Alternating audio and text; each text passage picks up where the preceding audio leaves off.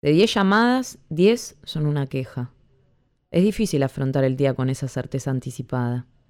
Saber que sin importar el entusiasmo, la predisposición que uno tenga, ese es y será un escenario inalterable. Llego sobre la hora. Me acomodo rápido en mi asiento y abro a valla. Ya debería estar levantando llamadas. Me cuelgo los headsets mientras veo a Roger emerger por detrás del Durlock con su segunda piel de cordero y bordó. Me hace cara. Se toca la muñeca con el índice como indicando la tardanza. Yo quiero levantarle el dedo medio como indicando que por qué no me chupa bien un huevo. Bajo la vista en señal de condescendencia y vuelvo a mis tareas. Levanto la primera llamada del día. Buenos días, usted se comunicó con Cemax, mi nombre es Lucía, ¿en qué le puedo ayudar? Hola, señorita, buen día, mi nombre es Víctor. El hombre carraspea, como si estuviese pensando por dónde empezar. Víctor Ferraro soy, y quiero dar de baja mi tarjeta. Va, mis tarjetas, la de crédito y la de débito. Hola, Víctor, quédese tranquilo, ¿usted se encuentra bien? En casos de robos o extravíos tenemos una política. La voz de Víctor pisa la mía. No, no, no fue un robo. Podría decirse que la perdí, pero en realidad sé muy bien dónde la dejé. ¿Importa eso? ¿Puedo simplemente darla de baja? Su voz se inunda de ansiedad, pero no es la clase de ansiedad producto del interlocutor. Es el tipo de ansiedad que merodea, que hace sus apariciones frente a terceros, como una voz molesta que cuchichea cosas mientras se quiere prestar atención a algo. Y, pero si sabe dónde está, ¿no es mejor buscarla, Víctor? El proceso de reposición dura normalmente entre 5 a 7 días hábiles. A veces es más sencillo buscarla, sin mencionar que va a tener que abonar el costo de impresión. Sí, me imagino, en este país ya prácticamente te cobran por respirar. Em, el costo no va a ser un problema. No voy a necesitar que me envíen las tarjetas nuevas. Mire, señorita, lo que sucede es que yo sé muy bien dónde dejé mis tarjetas, pero quiero darlas de baja y no quiero que me manden unas nuevas. ¿Puede ser? ¿Es mucho pedir? Frente a escenarios así me impuse una regla personal. Insistir tres veces con la sugerencia de la compañía frente al inconveniente. Si esto no surte el efecto deseado, explicarlo más brevemente cómo debe proceder el cliente para solucionar su problema. Todavía me queda un tercer intento. Entiendo, Víctor, no hay problema. Es solo que si usted da de baja ahora sus tarjetas, va a tener que hacer el trámite para recibir su salario por ventanilla y pagar al contado la deuda que le haya quedado pendiente en las cuotas de la tarjeta de crédito.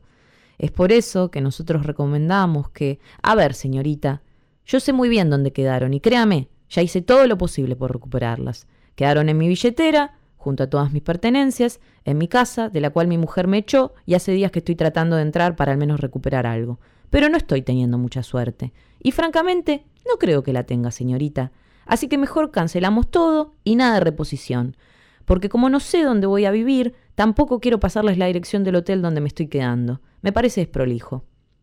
Quédese tranquilo, Víctor. Son cosas que pasan. Después de la de Víctor le siguen otras no tan hilarantes. La renegociación de una deuda, dos o tres reclamos por cobros indebidos, cinco pedidos de reposición por robo. Levanto una llamada tras de otra. Siento las orejas calientes, rojas. Mi abuela Lola decía que cuando eso sucedía, se debía a que alguien estaba hablando de vos. Si la oreja colorada se trataba de la izquierda, estaban hablando mal.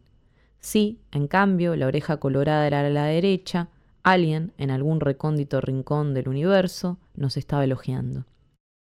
Mientras respondo con líneas automatizadas a los clientes, me distraigo pensando en que al menos soy amada y odiada en partes iguales. Mi abuela Lola estaba llena de estos dichos y refranes supersticiosos, a pesar de que era una intelectual. Había trabajado como locutora en una radio hasta que nació mi papá, cuando mi tía tenía cinco años, se volcó a su mayor pasión, los libros. Fue la bibliotecaria de Moreno por varias décadas, hasta que la máscara de la vejez la encontró jubilada, destinando gran parte de su tiempo a la parroquia y la sociedad de fomento. Mi abuela tenía una capacidad asombrosa de poder entretejer el mundo lógico y la volatilidad espiritual. de confiar en los mecanismos precisos y objetivos, como en la libertad tan necesaria del mundo esotérico. Me contaba historias de un Dios en el que a veces me hacía creer. Hacía literatura de la buena, con las palabras que se ajustaban a mi realidad. Me ofrecía su mundo, lo traía más acá. Con ella, creer se sentía bien.